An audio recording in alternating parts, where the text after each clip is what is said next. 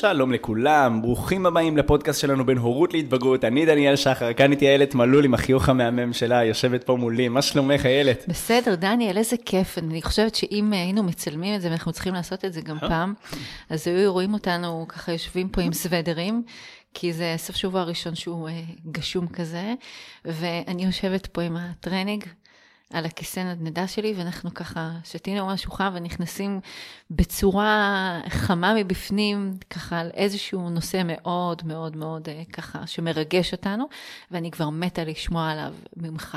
אז יאללה, בוא נתחיל. לגמרי, לגמרי. אז היום אנחנו הולכים לדבר איתכם על נושא שהוא בוער אה, ביומיום שלי ובעבודה שלי עם אה, מתבגרים כל כך הרבה.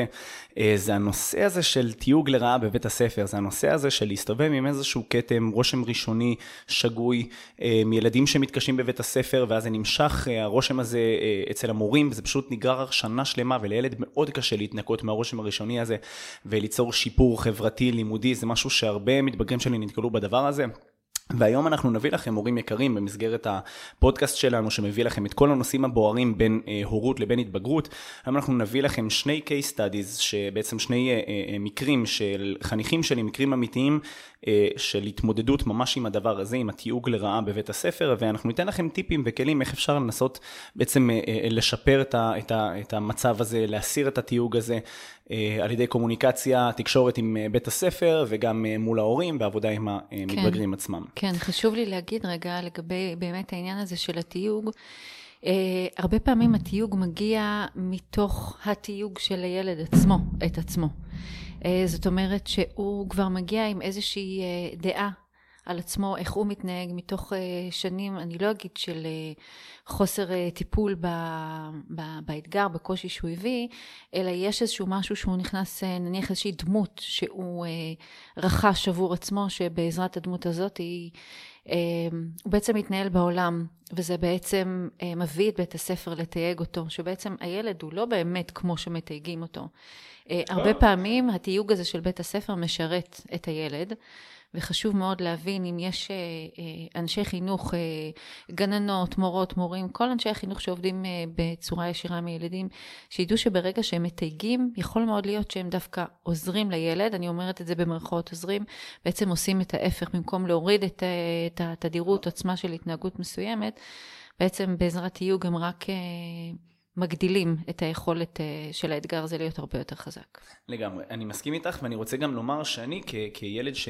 זאת אומרת, אני עדיין חי עם תסמונת הטורט שלי, נובח פה כן. להנאתי בכל פרק, אז כילד היה לי מאוד מאוד קשה, כי ברגע שנוצר איזשהו רושם ראשוני כזה של, של אה, בחור עם אה, טורט, בחור ש, שבגלל הטיקים שלו מנסה להימנע מאינטראקציות חברתיות, או מנסה להימנע ממבחנים או מהכנת שיעורים או מנוכחות בכיתה, כי מאוד התביישתי בזה והיה לי מאוד קשה להתמודד עם זה.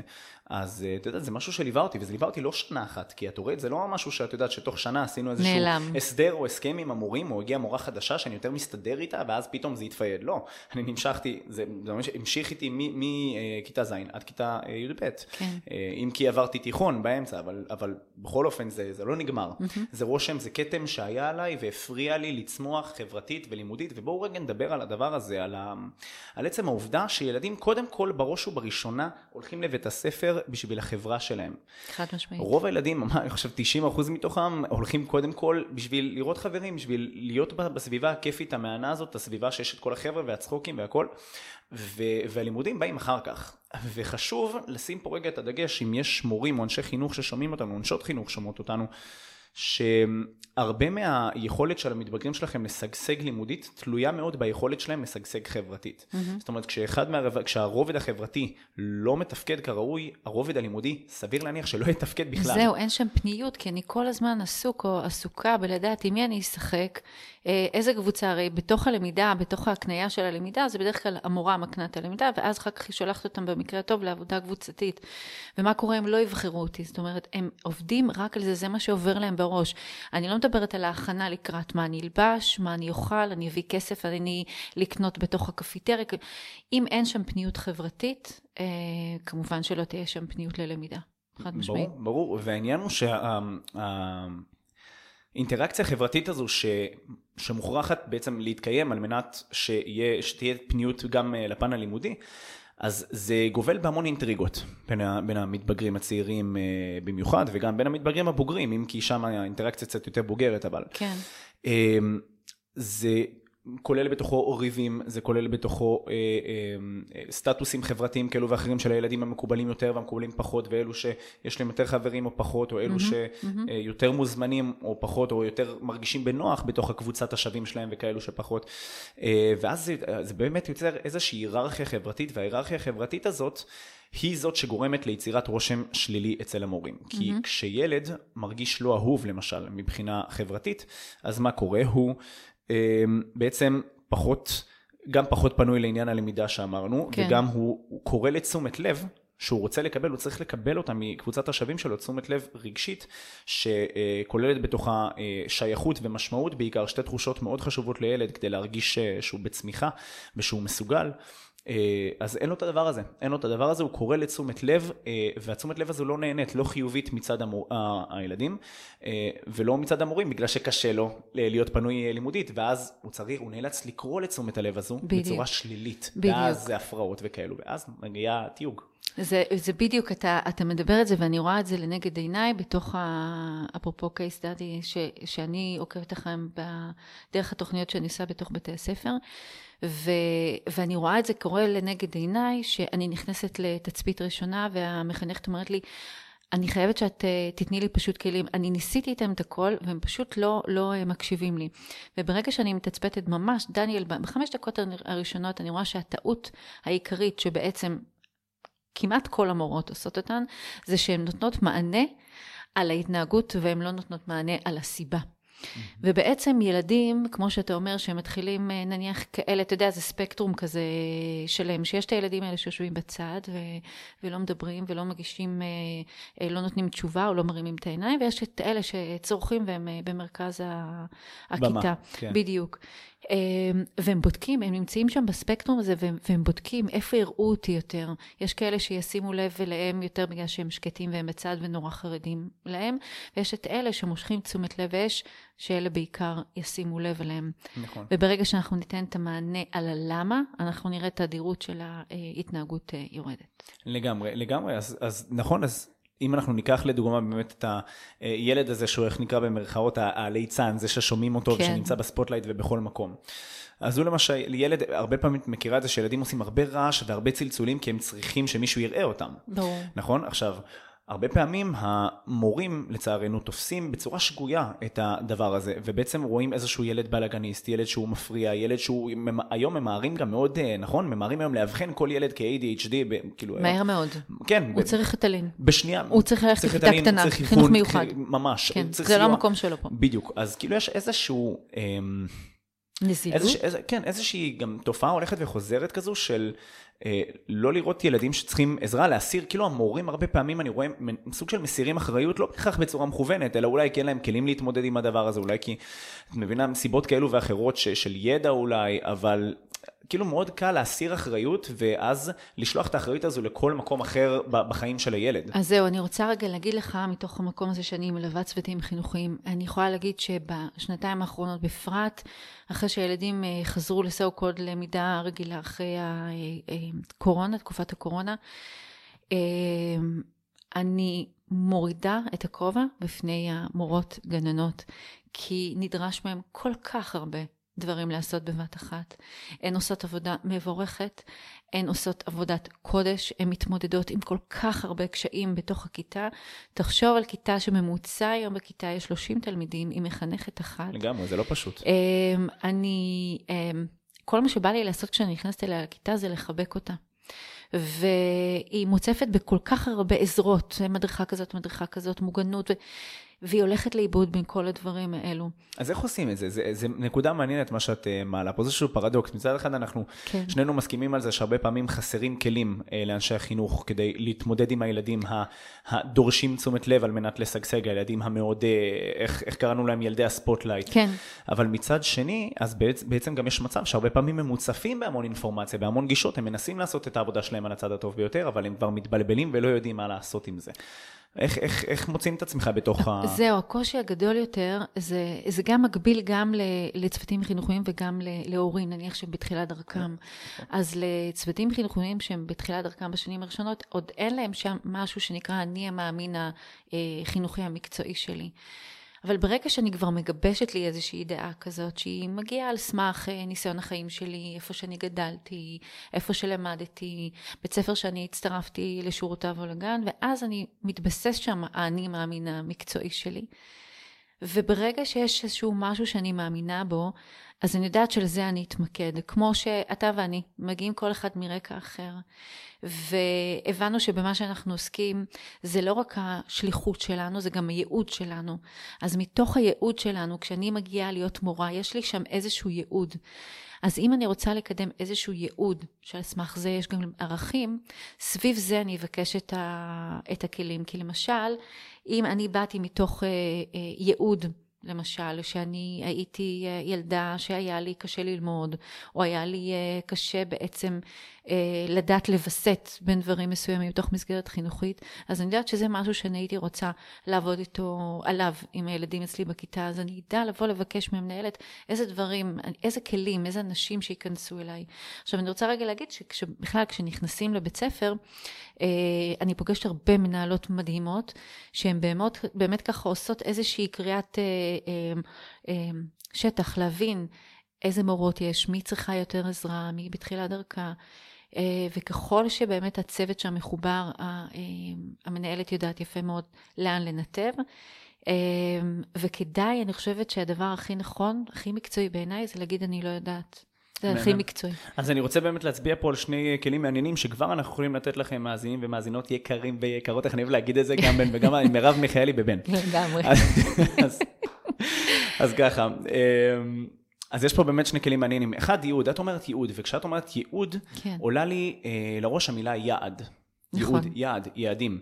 זאת אומרת, היכולת של איש או אשת החינוך לפרק... מדהים, דניאל, נכון? איזה... חד הבחנה. ממש. אז, אז היכולת כאילו לפרק את הצורך של מה שאני רוצה לתת לילד ליעדים ספציפיים שאני רואה שהוא נמצא במצוקה וצריכה לעזור לו איתם, כן. זה הדבר הראשון. היכולת של המורה לא בהכרח להסתכל עכשיו על כל הסיטואציה ולהיות overwhelmed, זאת אומרת מוצפת אמ-המ, מכל אמ-המ. ה spotlight שהילד הליצן וה, וה, והקולני נמצא בו, אלא באמת להצליח לפרק ולראות איפה הנקודות הספציפיות אולי קשה לו חברתית, אולי מקצוע מסוים מאוד מאוד מתסכל אותו והיה צריך שם אה, נכון. חיזוק, כי זה מאוד פוגע בעצם בדימוי העצמי שלו. נכון. אה, אז באמת אה, להצליח לפרק ליעדים ולענות עליהם one by one, והדבר השני זה בעצם של הדרג הניהולי הגבוה יותר, להצליח לראות, להיות חדי הבחנה, mm-hmm. להצליח לראות את המורים mm-hmm. שתחתם, ובעצם, או שאיתם יותר נכון, עובדים, כל זה שיתוף פעולה בסוף, כן. ולהצליח לראות לראות לאיזה מורה או מחנך אה, אפשר לתת את הכלים המתאימים על מנת שיוכל mm-hmm. לענות על אותם יעדים כן. כלפי הילד. איזה מורכב זה להיות היום מורה. ממש, כאילו זה, זה לא פשוט. או גננת. ממש, ואני רוצה רגע אה, להבהיר, רק שיהיה ברור לכולם. אה, בפתיחת הפרק היה נשמע שאני מאוד טעון, אני לא נגד אנשי חינוך חלילה, אני לא נגד בתי ספר. היו לי מורים פחות טובים בחיי, היו לי מחנכים שהמון בזכותם אני מה שאני, אז, אז זאת אומרת, יש לי פה פשוט איזשהו, אני כמישהו שבא לפודקאסט הזה כדי לראות את נקודת המבט של המתבגר, אני מקרין את מה שאני רואה שהם מרגישים ואת מה שהם משתפים אותי שהם מרגישים. חשוב שזה יישמע כן, פה. כן, שאומרים לי, לא רואים אותי, אני מדבר עם המורה והוא לא, והוא לא מטפל בזה, אני מדבר עם המנהלת והיא לא אומרת שום דבר על זה. Mm-hmm. אז הרבה ילדים מרגישים מתוסכלים, ובואי ניגע בזה רגע, הרבה ילדים פשוט מרגישים מתוסכלים כי הם מרגישים שאין להם מענה. עכשיו עולה לי שאלה מהותית. כן. ילדים אמרנו שנמצאים הרבה באינטריגות בגלל הסטטוסים החברתיים והרצון mm-hmm. למצוא את עצמך בתוך קבוצת השווים ואמרנו שזה משפיע באופן ישיר על הלימודים, נכון? כן. עכשיו, השאלה היא כשילד נמצא באינטריגה עם ילד, איזושהי אינטראקציה שהיא שלילית ו- ו- ויש איזשהו מתח שם ואולי הם אפילו רבים. איך אנחנו יודעים לומר מתי הילדים צריכים לפתור את זה לבד, ביניהם, וואו. ומתי המורה צריך לבוא ולהתערב ולתת את המענה, כך שמצד אחד הילד ירגיש שיש לו מספיק מסוגלות להתנסות בעצמו, להיכשל, להצליח, אה, ללמוד לריב, הרי בסופו של דבר ריבים מלמדים אותנו גם איך לדון, כן. ילדים מלמדים אחד את השני קווים אדומים אחד של השני. ומצד שני, גם הילד מקבל את הבקאפ הזה מהמורה. כן. הוא יודע שבמידת הצורך יש שם מורה שיעמוד ויגבה אותו. איך אנחנו יודעים, איילת, מתי, אה, מתי אפשר אה, להתערב? וואו, הבאת פה שאלה שזה משהו שאנחנו, uh, אני מאמינה שאנחנו נעסוק בו בהמשך, שאני, זה אצלי למשל זה מקביל מהקליניקה שלי, מהדרכות הורים, שאני מדברת על יחסי אחים, אוקיי? Uh, אני נותנת לך ככה איזושהי תמונה שתסתכל עליה, אוקיי? שני ילדים רבים בכיתה, ראיתי את זה בתצפית ביום חמישי האחרון באחד הבתי ספר, היה שם איזשהו ויכוח סביב אה, משחק כדורגל, שני ככה גברברים חסונים בכיתה אה, ו'. מתחילים לקלל אחד את השני. והמורה, אני מניחה שזו הייתה איזושהי ככה, אה, זה היה איזשהו אוטומט שלה, להגן במרכאות על אחד הילדים. ואני עומדת מהצד ואני אומרת לעצמי, לעזאזל, למה היא עושה את זה? הרי היא מקטינה אותו. כי ברגע, למשל, זו נקודת מבט אחת שאפשר להסתכל עליה, ברגע שאני מתערבת, לא מעורבת, תכף נדבר על המעורבות, ברגע שאני מתערבת, אה, ואני מנסה להגן על ילד מסוים או להצדיק אותו, אז האמפתיה של אותו ילד ש, שרב איתו, שניסה לתקוף אותו, היא יורדת, אוקיי? זה דבר אחד, אמפתיה, היכולת, אם, אם הייתה שם איזושהי יכולת אמפתיה להבין את הצד של אותו ילד שרבתי איתו בכדורגל, היא כבר לא קיימת, כי המורה כבר תפסה את המקום. זאת אומרת, גם אם המורה מנסה לעשות, ואם המורה מנסה ליצור איזשהו תיווך, הרי ילדים בגילאים צעירים במיוחד, מתבגרים צעירים, אנחנו יודעים שם גיל ההתבגרות מתחיל בגיל שמונה, מתבגרים צעירים לא בהכרח אוחזים ביכולת אמפתית אה, אה, מלוטשת ומדהימה. נכון. אז האם המורה באה ומנסה לעשות תיווך ולהקרין את האמפתיה הזו מילד אחד לילד אחר, האם זה מה שפוגע? כאילו, האם יש דרך כן לתווך את האמפתיה הזו שלפעמים היא מאוד חשובה מבלי לפגוע? אז שאלה, שאלה נכונה, אני רוצה רגע שנייה אה, לתת איזשהו כלי, ויכול להיות שזה גם יענה על השאלה שלך. כן. גם בוויכוחים שנוצרים בתוך הבית, אה, בין אם זה עם ילדים שלנו ובין אם זה בין, בין האחים בבית, ולמה שאנחנו מדברים עכשיו בפרט על ילדים שנכנסים לכיתה ורבים. אם אנחנו מדברים על uh, תחושה של uh, מוגנות למשל, לעולם, לעולם, לעולם, כמובן, אם זה מגיע למצב שאני מסכן חבר בזה שאני אה, זורק עליו כיסא או מדבר בצורה מאוד מאוד פוגענית, שם אני אומרת חד משמעית לעצור את זה. מתוך ערך, אפרופו לפני כמה דקות דיברנו על עניין של ערך, לעצור את זה, אוקיי? הערך שלי זה כמובן היעד שלי, הייעוד שלי, יהיה פה שיח מכבד. שיח מכבד זה לא לזרוק... אה, כיסאות, ובטח לא לקלל בשפה, לדבר בשפה מאוד מאוד אה, בוטה ופוגענית. אבל לא לדבר באותו רגע. טיפ מספר ראשון, לא לדבר באותו רגע, כי הילדים לא קשובים לזה. אוקיי? תחשוב... כמו שילד נמצא בהתפרצות זעם, הוא לא שומע לחלוטין, אותך. לחלוטין, לחלוטין. אנחנו לא נשיג, כן. האמת היא שמה שאנחנו יכולים להשיג, שהם יהיו עוד יותר אנטי כלפינו. נכון. כן. אבל להתחיל... כי הם מרגישים שאין לגיטימציה לכעס שלהם ומנסים לסתום אותם. לגמרי. כן. להתחיל את השיעור, לכתוב באמת, אפרופו ניווט כיתה, לכתוב להם מה אנחנו הולכים ללמוד היום, ממה זה מורכב. ולהשאיר כמה דקות בסוף, לבוא ולהגיד איך היא ראתה את זה מנקודת המבט שלה, מבלי להגיד אה, לאיזה צד היא נוטה, גם אם היא אה, בטוחה שצד אחד אה, צודק לחלוטין. ופה אני מעלה את העניין הזה של הערך, לדבר איך אנחנו מנהלים דו-שיח, גם שאני כועסת וגם שאני לא מסכימה, זה משהו שהוא יהיה קיים כל השנה, לא רק כשילדים מתווכחים. זה ממש מעלה לי, זה מעלה לי נקודה שקרתה לי ממש ממש לאחרונה. כן. אה, אני חייב לשתף אתכם בדוגמה, זה לא אחד מה-case studies שרציתי לדבר עליהם, אבל זו דוגמה שממש מתקשרת למה שאת אומרת לה. איך אני אוהבת שאנחנו זורמים. ממש, כי זה, זה, זה, זה עכשיו נתפס לי בראש ואני חייב לשתף את זה, כי זה גם אה, בעל ערך למאזינים ומאזינות שלנו. אה, אז יש לי חניך, כמובן לא נציין את השם שלו כדי לשמור על הפרטיות שלו והכל, אבל uh, uh, יש לי חניך שהוא uh, נמצא על הספקטרום והרבה פעמים אני והאימא מנסים לעזור לו ביכולת הזו להבדיל איפה כן אפשר להכיל את הקשיים של הספקטרום, לבין איפה ההתנהגויות שלך, כשהן פוגעניות ואלימות, אין לזה מקום. לא על הספקטרום ולא מחוצה לו, זאת אומרת, עדיין יש לך בחירה איך אתה מגיב. אומרת, איזה קשה זה, ממש, ללמוד כי, את זה. בדיוק, כי, כי אצלם, בגלל שהתקשורת תהיה בעיה, אז התסכולים לפעמים יוצאים בצורה כל כך אה, פתאומית, רגעית ולא פרופורציונלית, שאתה כאילו לא, לא מבין, מפוסט, כן. ממש לא, לא מבין מאיפה זה הגיע לך בכלל. כן. אבל עדיין, כשמדובר פה במיוחד במתבגר יחסית בוגר בגילו, יש לך את הבחירה איזה מילים אתה משתמש, mm-hmm. זה תמיד יש לך בחירה מה לעשות, mm-hmm. אתה יכול להתעצבן, יש הבדל בין להתעצבן לבין להתעצבן ולפגוע בי. וקרה מקרה, ממש לאחרונה, שניסינו אה, לעשות איזה משהו והיה קשה, לא הצלחנו, התסכול עלה, חלק מהעבודה בחונכות שלי, אני הרבה פעמים מעלה את התסכולים שלהם כדי אה, לעבוד איתם וללטש את זה. כן. אה, ואז... הוא מאוד uh, התעצבן שמש, שהדבר הזה לא הצליח, uh, ונתתי לו ככה את המקום שלו, וניסיתי uh, להגיד לו, לא, לא, אנחנו נמצא פתרון, כאילו, uh, uh, ואז הוא דיבר אליי בצורה לא נעימה. Uh, ואז uh, אמרתי לו, uh, זה מאוד, אה, זה מאוד לא נעים לי שאתה מדבר אליי ככה. זאת אומרת, התיווך האמפתי הזה שדיברנו עליו. כן. זה מאוד, זה מאוד פוגע בי. זאת אומרת, נתתי לזה מקום, אבל אמרתי לו, כשאתה אומר את זה, כשאתה מדבר ככה, זה פוגע בי. ואז הוא אמר לי, אני אדבר אליך איך שאני רוצה, Mm-hmm. מתי שאני רוצה. וואו. וזה היה מאוד קשה. ואז אה, באמת, אה, שם אני הבנתי שהוא נמצא במצב של מצוקה מאוד מאוד גדולה, כן. שהבנתי שלנסות לדבר איתו על זה כרגע לא יעבוד. מהמם. אז אחרי זה, אחרי, בתום מפגש החונכות, בערב של אותו אה, יום, ניהלנו אני, הוא ואימא שלו שיחת טלפון. והיינו חייבים לעשות איזשהו תיווך מאוד מאוד מאוד משמעותי, להבין כמה שהדבר הזה פגע בי, מהמם. וזה פגע בי בצורה שהיא אה, ממש כאבה לי, ש, שבעצם ניסינו להסביר לו שאני בא ואני נותן את הלב שלי בשבילו, כי אני כל כך אוהב אותו, והוא כל כן. כך חשוב לי. כן. ולבוא ולומר לי משפט כזה, בגלל שהתעצבנת, זאת אומרת, אתה צריך לזכור שלמילים שלך יש המון המון עוצמה. ואני חושב שהדבר הזה אה, גרם לו, בעצם חלחל לו, וזה גרם לו כל כך להבין שהוא עשה משהו לא בסדר, הוא, הוא אמר לי, באותו רגע הוא אמר לי, אה, באותה שיחה עם אמא שלו, אה, החונכות איתך זה הדבר שאני מחכה לו כל השבוע, ואז פתאום, הוא. ממש פתאום, בזכ- בזכות התיווך האמפתי הזה, הוא פתאום הבין כמה הדבר שהוא עשה היה לא בסדר, וזה באמת, למה אני מספר את זה? כי בבית הספר זה דברים שקורים הרבה. נכון. תחשבו, תחשבי שכמו שהוא דיבר אליי ככה, הוא יכול בקלות לדבר לחבר שלו, כי אני כחונך בא על בסיס חבר, אני, אני בא כדמות חברית. הוא בקלות יכול לדבר ככה לחבר שלו. ואז באמת המורה יכול להיכנס ו- ו- ולנסות להסביר למה, למה הכעס הוא לגיטימי, אבל המילים הפוגעניות יכולות ליצור נזק מאוד מאוד ארוך טווח. אני, אנחנו, אה, קצת ממה שאנחנו מדברים פה, זה קשור גם לפרק הבא שאנחנו מדברים עליו, על ה, בעצם על הסמכות המורית.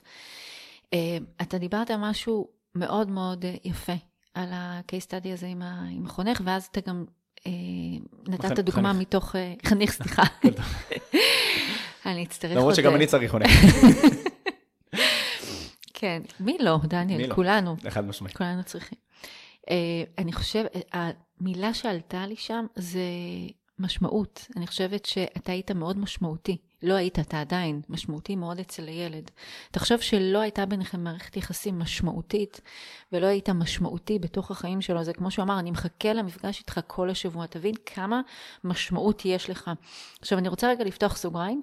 כשהוא דיבר אליך בצורה בוטה, פוגענית, הוא דיבר אליך בצורה אותנטית כמו שהוא. אני לא מצדיקה כרגע, אני ברור. לא מצדיקה שום פגיעה. ברור לי, לא לכן אמרתי, מילולית, כרגע אין טעם לדבר איתו על זה, והבנתי שהוא אבל פשוט הוא הרגיש אותנטי איתך. מאוד כואב. כן. אוקיי, הרגיש מאוד אותנטי איתך, בגלל שאתה מאוד משמעותי בחיים שלו, בגלל שהוא, נתת לו מסר שהוא מאוד משמעותי בחיים שלך, זה לא נכון. סתם איזה מישהו שעבר על פניך ברחוב וקילל אותך. ובזכות המשמעותיות הזאת שאתה יצרת אצלו, המשמעות שאתה יצרת אצלו, הוא ידע רגע לסיים את הכעס שלו ולהגיד, אני מתנצל, כי הוא הבין, הוא הבין מה המקום שלך. דווקא דרך המקום הזה שאני קיללתי ולא הייתי מבוסת, לדעתי נוצרה שם, נוצר שם ככה איזשהו פיק של עליית מדרגה במערכת היחסים ביניכם, וזה אגב גם משהו שמאוד מאוד חשוב, שידעו מורים, מורות ובכלל אנשי אה, חינוך, שידעו ברגע שאני אהיה מספיק משמעותית אצל הילדים, הילדים ירגישו מספיק אותנטיים ואמיתיים, גם אם זה אומר לגמרי. לפגוע בכם. לגמרי, כן. נכון, הפגיעה כמובן, אנחנו שוב מציינים, הפגיעה היא לא מוצדקת, אבל יש פה איזשהו, לא. בדיוק, אבל יש פה איזשהו אור בקצה המנהרה, לראות ש, שהדבר הזה נובע, איך את אומרת כל הזמן לצלול לשורש של הדבר. אז כן. השורש של זה הוא שורש אופטימי, שבסך הכל אומר, אתה מספיק חשוב לי ומשמעותי עבורי, שאני מרגיש בנוח לדבר חופשי ובלי מעצורים. רק באמת העניין הוא לדעת לווסת את זה במיוחד, שאנחנו מדברים פה על חבר'ה על הספקטרום וחבר'ה בחינוך מיוחד, אז באמת אה, לעשות את התיווך הזה, ו, ומצד אחד אה, לא להעמיס באינפורמציה כש, כשאין צורך, כי אם. ילד הגיע למצב כזה, הוא לא צריך שתטיף לו לא מוסר, הזמן. הוא צריך את השקט עם עצמו. זה לא הזמן, תעוף החוצה, אני לא רוצה לשמוע אותך מדבר. אני. הם ישר מעיפים. ותחשוב על זה למשל כמו אה, מתבגר בבית, שיש שם איזושהי בעיה, אז כנס לחדר שלך, אני לא רוצה לראות אותך. נכון, זה כן. לא הפתרון, זה דווקא, הוא רוצה, לי, הוא רוצה להיות שם, שתעזרי לו לצאת, אה, לרדת מהעץ. הוא, הוא קורא לעזרה כן, בעצם, כן. נכון? ואנחנו צריכים לדעת איך לעשות את זה נכון, וזה לא על ידי הטפת מוסר באותו רגע, כן אפשר, כמו שקרה איתי ועם החניך ועם אמא שלו, אחר כך לדבר על זה, כשהדברים נרגעים, בדיוק. לדבר על זה בנחת ולהסביר כמה זה פגע, ולא רק, לא לשים את הדגש על זה שהוא פגע, שהוא לא ירגיש אה, שהוא, זאת אומרת, כמו שאמרת, הוא אותנטי, סך הכל הוא היה אותנטי, אז מה, אני נכון. עכשיו אאשים אותו על זה שהוא פגע בי, אני רק רוצה, אני רוצה לספר את הצד שלי בסיפור, מבלי שהוא ירגיש נשפט. אני רוצה להגיד משפט שלמדתי אותו לפני שנים אצל, אה, ככה באינטראקציה עם איזושהי פסיכולוגית, אמרה לי משפט מאוד יפה, שאני מתנצלת שאני לא יודעת מי, מי כתב אותו. אני, אני מבטיחה שאני אחפש את המקור. והוא אומר דבר כזה, מים צלולים הופכים להיות... אה, נתקע לי. לא, סליחה, זה אומר ככה, מים, מים עכורים הופכים להיות צלולים אם מניחים להם לנפשם. זה משהו שאני מאוד מאמינה בו. מים עכורים הופכים להיות צלולים אם מניחים להם לנפשם. וברגע שמישהו נמצא באיזושהי סערה, לתת רגע כן. למים האלו, להיות uh, בהירים ולדעת. איפה אתה מניח את הרגל שלך. זה מצב של מצוקה, ובמצב של מצוקה אנחנו לא רוצים להעמיס כן, עוד יותר. נכון. מהמם.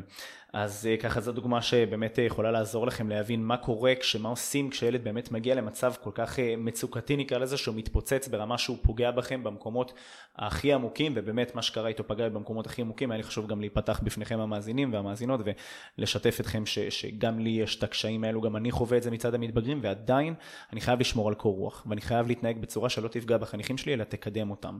אז זאת אומרת, עם כל הקושי שבדבר, אנחנו מאמינים בכם, אנשי, אנשי ונשות החינוך, שגם אתם יודעים לעשות את הדבר הנכון. אבל עדיין, יחד עם זאת, לא להישאר בתוך המקום הזה שנקרא כיתה, לצאת, יש לי מחנכת ברור. שבאמת נפגעה פיזית ו- ושמרה וואו. את זה אצלה, בשום פנים ואופן, לגשת לא, לקבל עזרה. חס וחלילה, פשוט באותו רגע לא להתנגח ממש. עם המתבגר, אבל באמת אה, לצאת לבקש עזרה ולדבר על, על הדבר הזה. חד בדיוק, משמעית. חד משמעית. כן. אמ, בסדר גמור, מעולה. אז בעצם אנחנו, אני רוצה להעלות פה עוד שאלה מהותית. כן. אמ, איך אני אוהבת את השאלות האלו מתוך הדו-שיח שנוצר ממש, פה. ממש, כן, כן, זה מציף לנו, כן. אנחנו עושים קתרזיס אחד לשנייה, משהו מטורף. כן. אז ככה, אז יש איזשהו...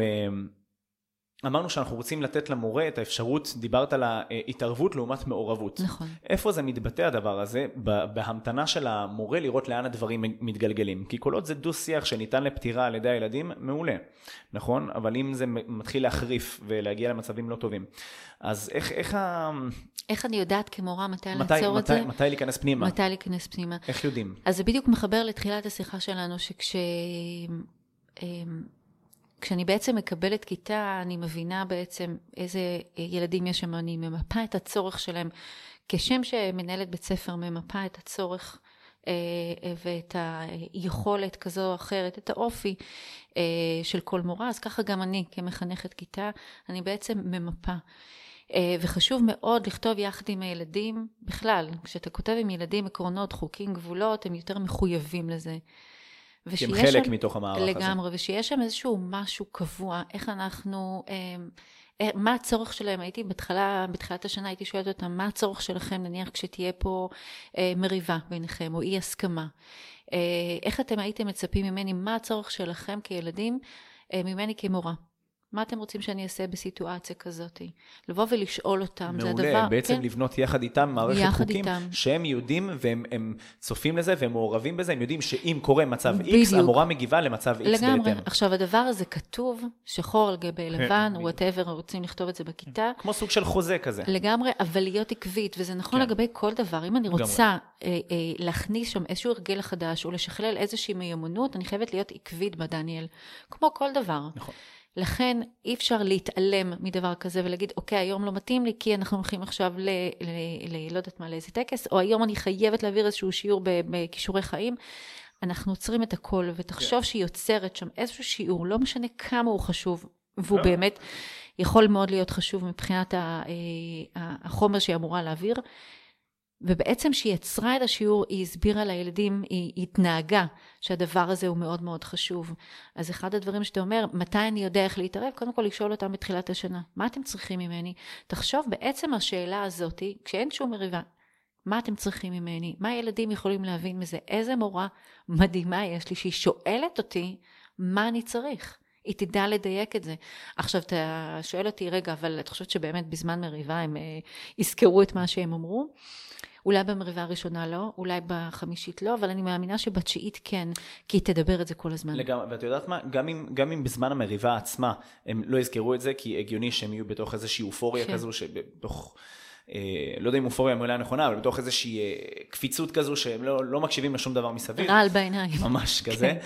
אז עדיין כשאחרי שהמורה תיתן את זמן הרגיעה, מה שדיברנו עליו קודם עם כן. הדוגמה שקרתה לי, ואחר כך היא תבוא ומה שנקרא ת, תסביר להם מה ההשלכות של הדבר הזה, לגמרי. הם יקבלו את זה.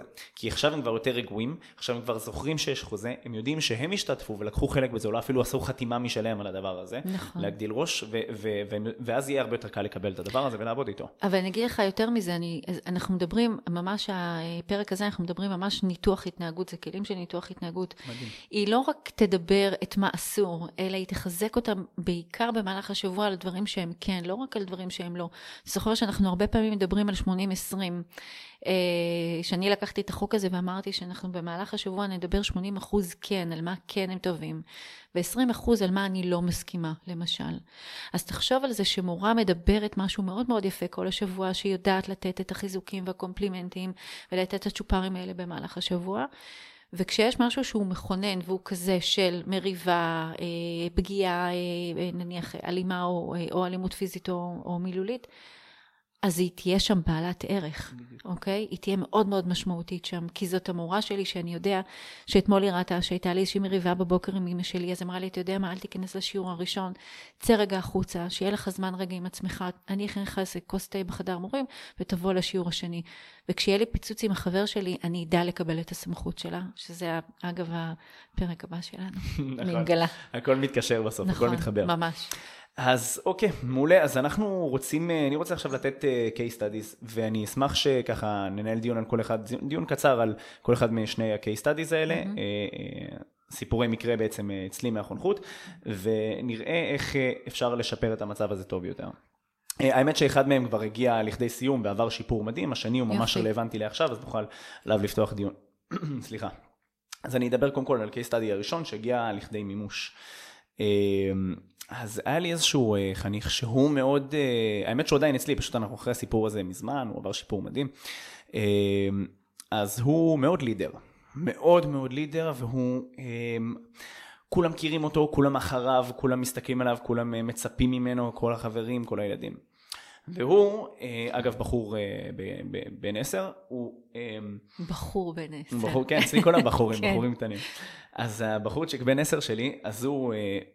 Uh, בעצם בגלל שהייתה ציפייה מאוד מאוד גדולה ממנו מצד כל החברים, תמיד להיות זה של ליצן וזה, ש... וזה שמצחיק את כולם. והיה לו מאוד מאוד קשה למצוא את האיזון הזה בין כמה ליצן אני יכול להיות uh, מול החברים, לבין מתי אני צריך להתנהג בכבוד וברצינות בעצם בכיתה, כדי לא כן. לא לפגוע בעצם במורים. ו, ו, ובגלל שהוא גם היה מאוד לידר, היה לו מאוד מאוד קל להיכנס לריבים עם ילדים אחרים, כי כשאתה נמצא במעמד חברתי מאוד גבוה, הרי אלה הקולנים תמיד מסתבכים יותר מהשקטים. נכון. זה, זה תמיד עובד ככה. ספר לי על זה. בדיוק. אז, אז הוא הגיע למצב שהיה עליו רושם מאוד מאוד חריף מצד המורים, שבסך הכל זה הילד שהיה קשה לו לעשות את התיווך בין הקולניות והצחוקים עם חברים לבין השקט בכיתה והחיבוד של המורים. ואז אני זוכר שהייתה איזושהי שיחת זום אה, שלי ושל ההורים שלו ושל המחנכת, כן, שזה כן. חלק ממה שאני עושה במסגרת התפקיד שלי כחונך. אה, ואנחנו מדברים והכל טוב, יש איזושהי תקשורת ואנחנו מתקדמים עם זה, ואז פתאום המנהלת נכנסת פנימה לשיחה, מצטרפת כרוח סערה, תוך כדי שהיא הולכת ובעשייה של דברים, והיא חצי אוזן בכלל איתנו, ואז היא מדברת על ילד, מתחילה לדבר, לדבר, לא שואלת רגע שנייה על מה דיברנו ואיזה נקודות העלינו, ואז היא קוראת לילד, מול, ה... מול האבא, כן. בריון. הוא מתנהג. הוא מתנהג כמו בריון, מנהלת בית ספר. אוקיי. והאבא שם אה, התפוצץ. עכשיו, למה הוא התפוצץ? לא רק בגלל אה, המילה בריון, שמאוד מאוד מאוד כאבה לו, כי הוא ילד טוב, הוא ילד טוב שקשה לו לתווך. כן. כשאני מדבר איתכם על ראש הראשוני ועל כתם, הנה, דוגמה mm-hmm, לכך mm-hmm, שלפעמים, mm-hmm. לא תמיד, גם המנהלות לפעמים לא רואות את התמונה המלאה. שזה קורה, אנחנו כולנו בני אדם. אולי כי הן מופעלות שם על ידי הקושי של המחנכות, כיתה. יכול להיות, נכון, יכול כן. מאוד להיות. שוב, אני לא מאשים אף אחד, אני רק לא, נותן לא, מצב נתון לא שבו... לא. לגמרי, מצב נתון שבו הדברים מתפרשים לא כראוי, חסר איזושהי תקשורת בין הילד לבין המחנכת לבין המנהלת. כן. אמ, והנקודה שלי בסיפור הזה היא שלמה אבא התפוצץ לא רק בגלל המילה בריון שמאוד כאבה לו, אלא בגלל שהיא, אה, בלי להכיר אותי, את העבודה שלי ואת מה שאני נותן עבור אותו mm-hmm. מתבגר צעיר, היא אה, זרקה עליי פשוט האשמות שלמות של אה, אם אתה נמצא איתו והילד, אה, והילד עדיין מתקשה להתנהג כראוי בבית הספר, אז משהו שם לא עובד וזה. ואז את יודעת, האבא עונה לה, תקשיבי טוב, דניאל הוא נקודת האור של הילד שלי מאז וואו. שהוא נכנס אלינו הביתה. הוא אמר לה, הילד אשכרה עלה לכיתה ג' בגלל הקורונה, הוא פשוט דילג איזה שנה, שנתיים, פשוט נכנס לכיתה ג' עם פער רגשי, לימודי, חברתי עצום. את לא יכולה להסיר אחריות מבית הספר, מהעיטוף שאתם צריכים לתת לו אחרי תקופה כזאת קשה ולהעיף הכל החוצה כן. על מישהו שהוא נקודת האור של, של, של הילד שלי כל שבוע. ופה אני בעצם אה, אה, מספר את הסיפור הזה כדי אה, לבוא ולומר לכם שבסופו של דבר אנחנו הצלחנו לפתור את זה ביני לבין ההורה לבין המורה. זאת אומרת היה שם איזשהו יחי. קושי בתיווך בין הילד לבין המורה והמנהלת שנכנסה כרוח סערה והתחילה באמת נכנסה מאוד מאוד אינטנסיבי ואמרה דברים שהיו קצת לא במקום, לפעמים אני מדבר על המורות, על אנשי ונשות החינוך שומעים אותנו, כן. לכם יש את הכוח הכי הכי משמעותי, הכי, ההשפעה הכי גדולה כשזה מגיע למתבגרים הצעירים. הרבה פעמים כש, כשאנחנו כמו שאמרת בהתחלה, מערבים יותר מדי גורמים ודעות ו- ומסביב, כן. אנחנו מתחילים להתבלבל. למורה הזו, היא הייתה מורה נפלאה, והיו לה כל הכלים להצליח אה, אה, להגיע למתבגר, אם רק היה נעשה התיווך ביני לבין האבא לבין המורה. והמנהלת הפכה את הסיפור הזה לקצת יותר קשה ממה שהוא היה. כן. ולכן אני אומר, מורים יקרים ומורות יקרות, תנסו לדבר קודם עם ההורה, תנסו לדבר קודם עם, עם המטפלים או המאמנים או הגורמים האחרים בחייו של הילד ולנסות להבין איך אפשר לגשר על הדבר הזה לפני שאנחנו עולים לדרג הגבוה, שלפעמים לא רואה את התמונה הגדולה, כי המנהלת עסוקה באלף ואחת דברים, נכון? מהבירוקרטיות של בית הספר. זהו, אני רוצה להגיד משהו על גם אה, לגעת שנייה פה במנהלות בתי הספר, הן גם עושות עבודת קודש והן מוצפות בכל כך הרבה... אה, משימות שהן צריכות אה, לעשות ולענות באמת, תקשיב, היום אה, זה, זה מעבר, צוותים חינוכיים מגיעים כבר מעבר לעניין של, אה, של שליחות. אה, ויש קושי מאוד גדול, יש עומס מאוד מאוד גדול על מערכת החינוך. מערכת החינוך בכלל עוברת שם איזושהי תהפוכה בשנים האחרונות. אפשר לדבר על זה שהתנאים והשכר בכלל על הפנים, כן, שמקשה את זה עוד יותר. שזה כן. משהו בכלל אה, מקומם, ומנהלת בית הספר יותר ויותר הופכת להיות ממש הפסיכולוגית של, ה, של המורות. המספיק ש, שמורה מגיעה אליה אה, בוכה, או מיואשת, או אני לא יכולה יותר, אני לא מסוגלת. הדבר הראשון, זה כמו אימא. דבר ראשון, היא מקשיבה למחנכת שלה. אה, למורה שלה שם, ואני מניחה, אני לא מכירה את הסיפור הזה עד הסוף, אבל אני מניחה שהיא פשוט כנראה הייתה מוצפת פה מהמורה הזאת, והדבר הראשון שהיא רצתה לעשות זה להגן. אם אני הייתי בשיחה, הייתי שואלת אותה, ואני מניחה שכל מי שהיה נכח בשיחה היה מעורב ככה אמוציונלית בסיפור הזה. הייתי שואלת את המנהלת בית הספר, מה הפירוש שלך למילה בריון? בואי נראה אם זה מה שקורה. בריון זה יכול להיות אחד שמפחד. דיברנו, כמובן, דיברנו על זה, דיברנו מעולה. על זה שאפשר להגדיר את הילד כמנהיג. זאת אומרת, לקחת את הכוח שלו, לא למקום של ילד שמציק לילדים אחרים, אלא לילד שסך הכל הוא מנהיג, ואפשר אפילו להשתמש במנהיגות שלו כדי לתת לו איזה שהם משימות של שיתוף פעולה, אה, להציל סמכויות, כן. קח את הילדים, תאסוף אותם, תארגן אותם לאיזה משחק משותף. Mm-hmm. זה בסופו של דבר מה שעשינו, כן? פתרנו את הדבר הזה. אבל הנקודה שלי פה, אני, אני בטוח שהמנהלת ניסתה לעזור, שוב, אין לי ספק, אבל אילו רק, אילו רק כן. המורה הייתה מדברת איתי לפני זה. ומערבת, ו- ובאמת היינו סוגרים את זה בין שלושתנו, כי, נכון, כי כל חד, מה שהיה חסר פה זה התיווך בין גורמי המקצוע, זה הכל. זאת אומרת, לפני שאנחנו עולים לדרג הגבוה, והרבה פעמים הסיפור הזה הולך ו- ו- והופך להיות משהו מאוד מאוד גדול ומפלצתי. לעצור מס... את הכדור לה... הזה. בדיוק, לעצור שנייה את הכדור. לנשום, מאוד. לנשום, לדבר רגע שנייה עם הגורמים שנמצאים מסביב, כי כולנו הרבה פעמים נתקלים במצבים מתסכלים, גם אני הרבה פעמים מתקשר למורים ולמורות של המתבגרים שלי, לשאול אותם, מה, מה, מה דעתם, מה הן חושבות, כי אני... אני חשוב לי התיווך הזה, וחשוב לי החוות דעת שלישית הזו, כן, אוקיי? כן. ולכן אני אומר, תמיד תמיד לפני שעולים לדרג הגבוה, אלא אם זה באמת מקרה בטיחותי חמור כמו זריקת אה, כיסא על מורם, אם זה עניין של ילד שמתקשה שם ואתן לא יודעות לפתור את הסיטואציה, כמו שאת אמרת בהתחלה מעולה, זה בסדר להגיד אני לא יודעת. נכון. אז פשוט מאוד לבדוק מי הגורמים הנוספים בחייו של... שאני יכולה להיעזר. להיעזר. נכון. כשאני והמורה עבדנו בשיתוף פעולה, עבדנו בשיתוף פעולה מדהים, הסתמסנו אה, בטלפון וכתבנו אחד לשנייה במייל והתעדכנו וראינו איך אנחנו פותרים ומקדמים את הילד ויצאנו מהסיפור הזה כמו גדולים בכלום זמן ולא היה צריך את כל האמוציות המאוד המאוד חזקות וה, והקשות האלו שהיו שם באותה שיחה. אז זה, זה המסר שלי לקייס סטאדי הזה. איזה ערך מדהים אתה מביא שאתה עובד עם, שאתה לא מסיים את, ה, את הטיפול שלך, את התהליך. רק עם הילד בבית, אלא אתה מביא גם משהו מעבר, גם למערכת החינוך. בדיוק. ש... כי אני יודע שלא ניתן להפריד את זה. לגמרי. תחשוב שהקושי הוא באמת עם ילדים אה, מתבגרים. הרבה, להרבה מחנכות אין את הכלים איך להתנהל מול ילד שהוא בגיל ההתבגרות. אה, וזה מדהים, זה מדהים לדעת שיש ילד שהורים משקיעים בו ומביאים מישהו כמוך שיעזור לו לעשות את התהליך הזה, ובאמת להיעזר בך. לגמרי, לגמרי, ואגב, מדהים. ה... תודה רבה, וזה הולך אגב אה, גם לשני הצדדים, זאת אומרת שגם ההורה, אני פונה להורים של המתבגרים הצעירים שבינינו, כן. דברו גם עם המורה. צרו קשר, דברו עם המורה, תגידו לה, תתווכו אפילו בין החונך, ביני, כאילו, בין אה, אה, בעל המקצוע לבינה. זאת אומרת, גם אתם תנסו לראות את התמונה הגדולה, נסו לעבוד בשיתוף פעולה לפני שהדברים מתגלגלים נכון. להיות אה, דברים מפלצתיים שהם לא תמיד כאלו. כלי חשוב. ממש, ממש ככה. ואנחנו נעבור ל-case study השני שהוא קצת אה, יותר רלוונטי, הוא ממש מעכשיו.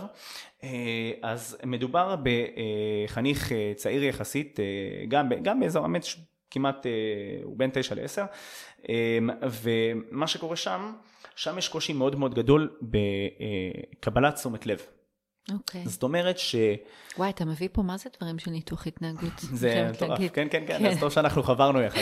כן, אז יש פה אה, קריאה לתשומת לב, אבל הפעם, מה ששונה מהמקרה הקודם שסיפרתי, פה חוסר תשומת הלב בא לידי ביטוי אה, גם בבית. אה, יש לא מעט אחים במשפחה. והמתבגר הצעיר מרגיש קצת שהוא מאבד את המקום שלו.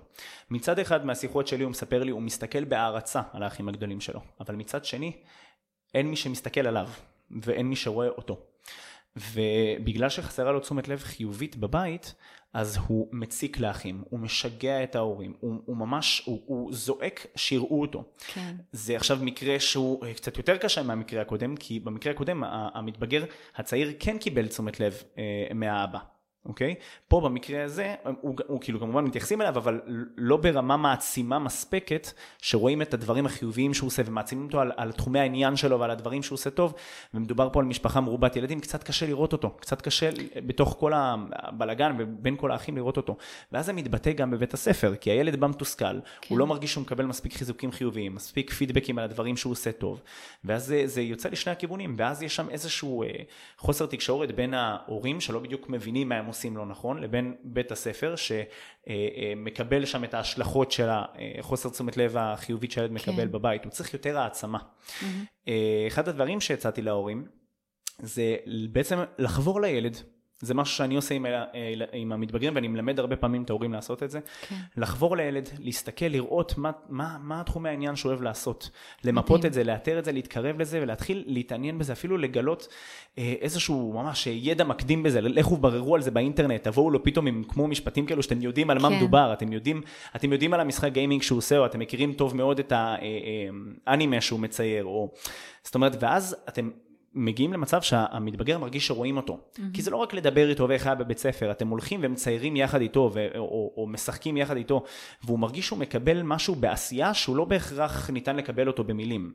אה, וזה משהו שחסר לו, וכשאני בא, תקשיבי, אחרי שני מפגשי חונכות איתי, הוא מצייר לי ציורים, מתקשר אליי בשיחת וידאו, דניאל, תראה מה ציירתי לך, זה רק הראה לי כמה, יופי. ממש, זה רק הראה לי, אבל. כמה, כמה הוא זקוק, כמה נואשות יש שם ל... היי, תראה מה אני עושה טוב, תראה, תראה מה אני עושה. כן. ו- ו- ו- ואני חושב שזה כל כך חשוב בעצם שגם ההורים יעשו, ימשיכו את העבודה הזו בבית, כי אני נמצא שם פעם בשבוע ונותן את הכלים להורים. הבעיה היא שההורים לא תמיד מיישמים אותם. מה את ממליצה לעשות במצב כזה? תראה, ההורים אני- עמוסים בטירוף והם אני, לא... מכיר, אני מכירה את זה, אתה יודע, אנחנו, ההורים של הדור הזה, שזה אתה ואני, אה, המחיה פה היא מאוד יקרה, אוקיי? אז אנחנו עובדים עוד שעות בשביל בעצם להעניק לילדים כן. שלנו מעבר, ואז בעצם אנחנו לא נמצאים, ואז אין לנו זמן, אין לנו כוח, יש שחיקה.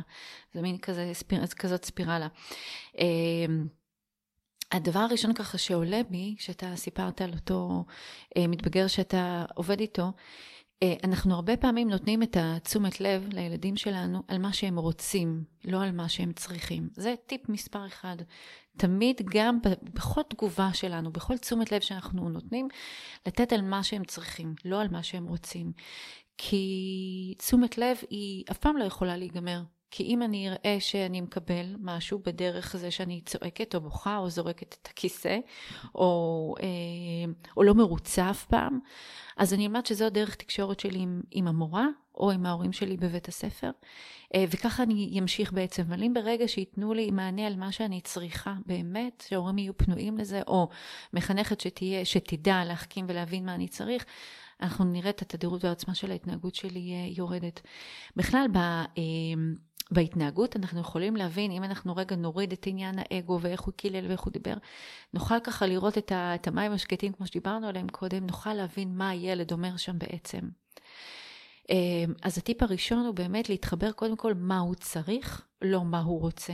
ואמרת מאוד נכון, אמרת לדבר את השפה שלו, להבין אה, אה, באיזה משחקים. מה התחומים שהוא מתעסק בהם, בדיוק, מה הוא אוהב לעשות. בדיוק, ואני אומרת גם לקחת ככה זמן איכות, לדאוג לזמן איכות. אגב, תכף אני אגיד איך הזמן האיכות הזה יכול להיות בבית הספר עם 30 תלמידים. אה, זמן איכות יכול להיות גם חצי דקה. זה רגע להסתכל בגובה העיניים שהילד מגיע אה, אחרי יום לימודים הביתה, ואני במקרה הטוב, אני בבית, אז לתת לו חיבוק ולהגיד לו, תקשיב, אני חיכיתי כל היום הזה בשביל להסתכל לך בעיניים ולהגיד לך כמה התגעגעתי אליך. או להיכנס אליו רגע לחדר, לדפוק על הדלת, אוקיי? לשאול אותו, אני יכולה להיכנס לחדר? דיברנו על זה כל כך. מלא, נכון. לשאול, כי זה בעצם, זה העולם שלו, אז מה אם כן. אני, זה הבית שאני קניתי ומשלמת עליו משכנתה, זה החדר של הילד. זה החדר של הילד. לדפוק ולתת לו רגע נשיקה ולהגיד לו, והוא יכול, אוף, מה את נותנת לי נשיקה? שזה התגובתיות הראשונה של המתבגרים, אתה מכיר את זה יותר טוב ממני. להגיד לו, אני פשוט אוהבת אותך, רציתי שנייה. או רגע אה, שהוא יוצא מהמקלחת, להגיד לו, אני הכנתי לך את המגן. המגבת, כי אני יודעת שאתה רוצה אותה, חיממתי לך את המגבת, לא יודעת, לעשות, להיות שם משמעותי, אנחנו דיברנו על זה קודם, להיות שם באמת בדיוק. משמעותי, מחנכת יכולה לעשות את זה, אה, לתת שם איזשהו חיזוק, אני קוראת לזה פגישה מתוקה. נניח לעשות איזשהו סיכום, להזמין כל פעם קבוצה קטנה של ילדים, שזה חמישה ילדים, שבעה ילדים. להזמין ככה לאיזשהו סיכום, היא מספרת איך היא ראתה את השבוע, אה, יכול להיות שהיא תביא שם איזה עוגיות מתוקות, איזשהו, לא יודעת מה, סוכריה, אם להגיד אני אוהבת אותך וכזה, בגובה העיניים. מדהים, ואני רוצה גם אה, להוסיף פה טיפ חשוב, אה, שאני כרגע מיישם עם אותם הורים. כשאנחנו באמת מדברים על התשומת לב שאני צריך לעומת התשומת לב שאני רוצה. הרבה הורים אה, חושבים שהניואנסים הקטנים שהם רגילים לעשות ביומיום זה התשומת לב. אה, חיממתי לך אוכל בוא לאכול. אוקיי? Okay, אז הם מגדירים את זה כ... כ כמו to do list כזה. בדיוק. רק שהם לא מבינים שא' זה דברים שנעשים כל יום, כל הזמן, אז הם קצת מאבדים מהערך המיוחד שלהם. אוטומט. קש, בדיוק, קשה מאוד למתבגר להעריך, כי הוא רגיל שהוא בא, אה, חוזר הביתה מבית ספר ויש אוכל. אתה לא יכול להסתכל ולהגיד, הנה, אני נותן לו זמן איכות.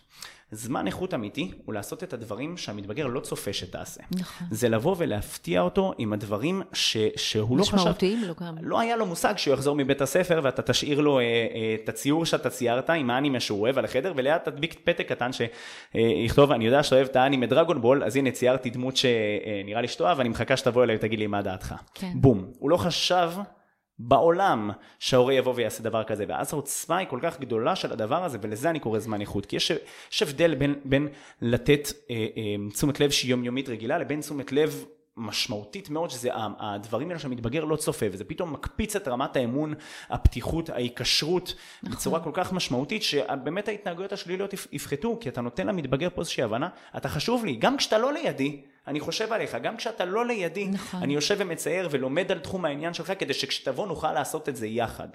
ולכן אה, אה, אני כאילו תמיד ממליץ להורים איזשהו בין חצי שעה לשעה בשבוע שמשריינים לעצמם שזה כמו זמן קודש. זה כמו שיש לך זמן לעבודה יש לך זמן. תכתוב את זה ביומן. ממש יש לך זמן ואני מלמד את זה בקורס שלי שעוד מעט יוצא מתבגר על הקשיים. לזה כן, כבר. כן קורס שמלמד הורים לעצים מתבגרים ובאמת ליצור את זמן איכות איכותי ביותר כן. שהוא כל כך הוא כל כך איכותי שהוא לא תלוי בכמות זה אתה מספיק לך חצי שעה שעה בשבוע ולכולנו יש כזה להכניס פעם בשבוע. ממש במיוחד שמדובר בילדים שלנו. ו- ולעשות את הדברים הלא מובנים מאליהם לרדת לגובה העיניים של הילד, להיות רגע ילד בעצמך לאיזה שעה. להשתטות, לרקוד, לשחק את המשחק אחר קוראים לזה, קוראים לזה מצב האגו של הילד, וגם את זה אני מלמד בקורס, כן. שזה משהו שמאוד משמעותי להיכנס ל mindset הזה כשאנחנו עובדים עם ילדים, ככה אני עובד איתם, והם עפים עליי רק מהיותי שטוטניק וילד לכמה רגעים. כן. אה, ואלו הדברים שהמתבגרים מעריכים בצורה כל כך משמעותית, וזה הכיוון שאני הולך אליו ב case study הזה, אה, ללמד אותם לעשות את זה בצורה ש... אני אתן עוד טיפ שאני עושה את זה עם המתבגרות שלי בבית, כן. אמן והם לא יקשיבו לפרק הזה שהם ידעו. גם הפרק הקודם, יש יותר מדי פרקים שאני לא רוצה לשתף איתם. והן מקשיבות להכל, לא מזמן ערכתי את אה, פרק 7 על הגבולות, וגם שם אמרת שאת מקווה שהם לא ישמעו את הטריק שלך. אני מנצלת את הזמן הזה שאני מסיעה אותם למקום למקום. כל הזמן שעוד אין להם רישיון, אז אני מסיעה, ואז אני ככה, אנחנו שמות מוזיקה שאנחנו אוהבות, ואנחנו ככה משתתות, ואז אני אומרת להם, נו, מה? זה מה חדש? אתה יודע, כזה, מה חדש, אם כבר, מה יכול להיות? לא יודעת, ספרי זה כזה, איזה משהו עסיסי, ג'וסי כזה. אמ, למה אני אומרת לנצל את זה, את הנסיעה? כי הם איתנו באוטו, אין להם לאן לברוח. אני קורא לזה קהל כאילו, שבוי. לגמרי. הם באוטו, הם איתנו, זה איזושהי אינטימיות, ש... זאת אומרת, שרק אתה ואני שם. אלה, אתה תצאת שלי בקורס? לא. yet. נתתי את הדוגמה הזאת בול, מדהים. הזמן הזה שאנחנו מסיעים אותם הוא זמן פרופר לגמרי. ממש, הם שם, הם נמצאים איתכם כבר, נצלו את נכון. זה. אתם בדרך לסופר, חזרה מהסופר. כן.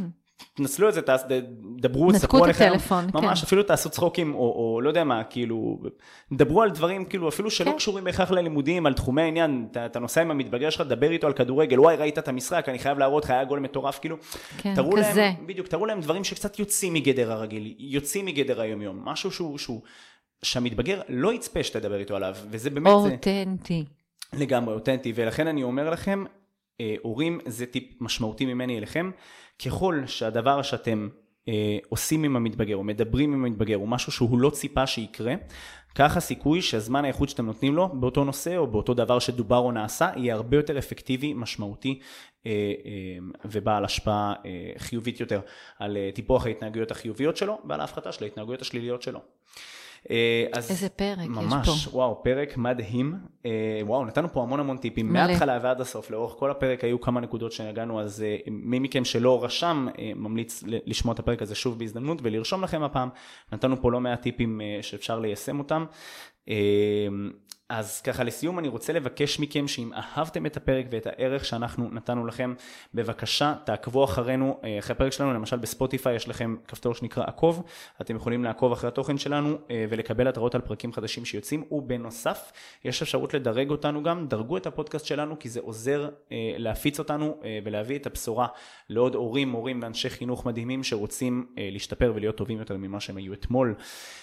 איילת המהממת, תודה רבה על הפרק הנפלא הזה. איזה כיף, כל פעם לדבר איתך על דברים ממש. כאלו. מעיין של ידע עם רגליים. איך מעיין, איך רגליים וידע. שילבתי את הפיזי, את המטה ואת המטאפיזי. אני מודה לך על כל ה-case study שאתה הבאת, הבאת היום פה, ואני מודה על הכלים שאני מקבלת ממך, המון, לתוך ה... המקום הזה שאנחנו יושבים פה עכשיו. הדדי, הדדי. תודה רבה. תודה, תודה רבה, ותודה לכם, מאזינים, מאזינות יקרים ויקרות שלנו. הנה, אני מקפיד ושומר על, ה... לגמרי. על הבן ובת. שיהיה לכם אה, המשך אה, שבוע מקסים, ביי ביי. ביי.